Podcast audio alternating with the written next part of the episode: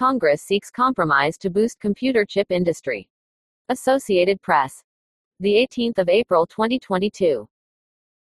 Washington AP, a global computer chip shortage has made it harder for consumers to get their hands on cars, computers, and other modern day necessities, so Congress is looking to boost chip manufacturing and research in the United States with billions of dollars from the federal government. Both the House and the Senate have passed major legislation on the matter, and the effort is one of lawmakers' final opportunities before the November elections to show voters they are addressing the nation's strained supply chains. Now they have to work out considerable differences in the two bills. And Senate Republicans are already digging in before the negotiations formally begin. President Joe Biden has made the semiconductor legislation a top priority, but he'll need the support of 10 Senate Republicans, and perhaps more, to get a bill to his desk.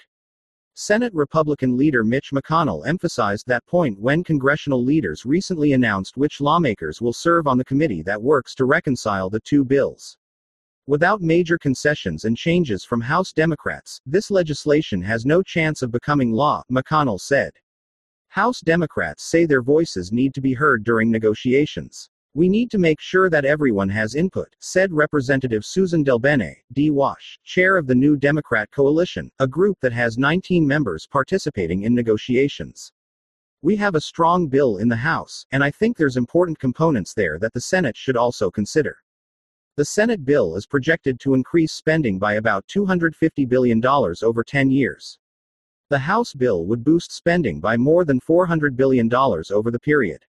Where there is much agreement, the Senate and House bills allot more than $52 billion for semiconductor production and research. Grants and loans from the federal government would subsidize some of the cost of building or renovating semiconductor plants. The CHIPS funding is absolutely the foundation of this bill. It's a bipartisan foundation, said Josh Teitelbaum, senior counsel at Akin Gump, a law and lobbying firm. I think it is what is driving this toward the finish line.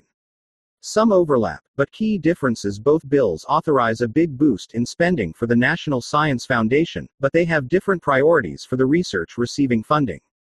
The Senate bill provides $29 billion over five years to a new directorate focused on strengthening U.S. leadership in artificial intelligence, semiconductors, robotics, and other cutting edge technologies. The House bill provides $13.3 billion over five years to a new directorate for science and engineering solutions. It lists climate change, environmental sustainability, and social and economic inequality as part of the directorate's focus. The two sides will have to work out their competing visions for the National Science Foundation. The two bills also establish regional technology hubs, with the Senate dedicating $10 billion to the program and the House dedicating $7 billion. The Senate bill calls for 20 such hubs, while the House bill authorizes at least 10. The seed money would go to regional organizations seeking to advance a variety of economic and national security priorities. The approach has bipartisan support from lawmakers with big rural and minority constituencies who want to ensure the money is not concentrated in universities or communities where a lot of tech research is already done. Where there are major differences, the bills diverge on supply chain issues, trade, immigration, and climate change, to name a few areas. One of the big ticket items is a $45 billion program in the House bill to enhance supply chains in the U.S. There was no such provision in the Senate bill. The money would provide grants, loans, or loan guarantees to companies, local governments, and tribes trying to build or relocate manufacturing plants producing critical goods. This is a real area of focus for companies and for communities who want to try to bring back manufacturing, Teitelbaum said. There's a lot of interest in including this funding in the final package. Another stark difference is on trade.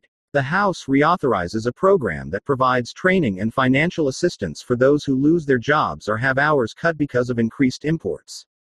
The Senate has no such provision. It's not going to move without trade adjustment assistance, Representative Earl Blumenauer, DR, said of the bill. Meanwhile, the Senate bill includes a trade provision that would exclude more products from tariffs the Trump administration put in place on goods imported from China. Those exclusions have almost all expired. The Senate bill reinstates them, a priority of business groups such as the U.S. Chamber of Commerce.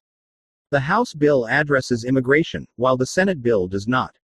It would create a new visa category for entrepreneurs and would allow those with an ownership interest in successful ventures to apply to become lawful permanent residents.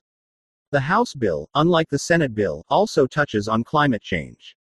It dedicates $8 billion to a fund that helps developing countries adjust to climate change. That could be a non starter for Republicans, who object to using U.S. taxpayer money for that purpose. No one expects the negotiations to be easy. I have a hard time explaining to my friends and constituents, said Senator John Cornyn, R. Texas, that when the White House is in favor of something, when Democrats are in favor of something, Republicans are in favor of something, the House is in favor of it, and the Senate is in favor of it, we still can't seem to get it done. But I hope that we will take advantage of this opportunity.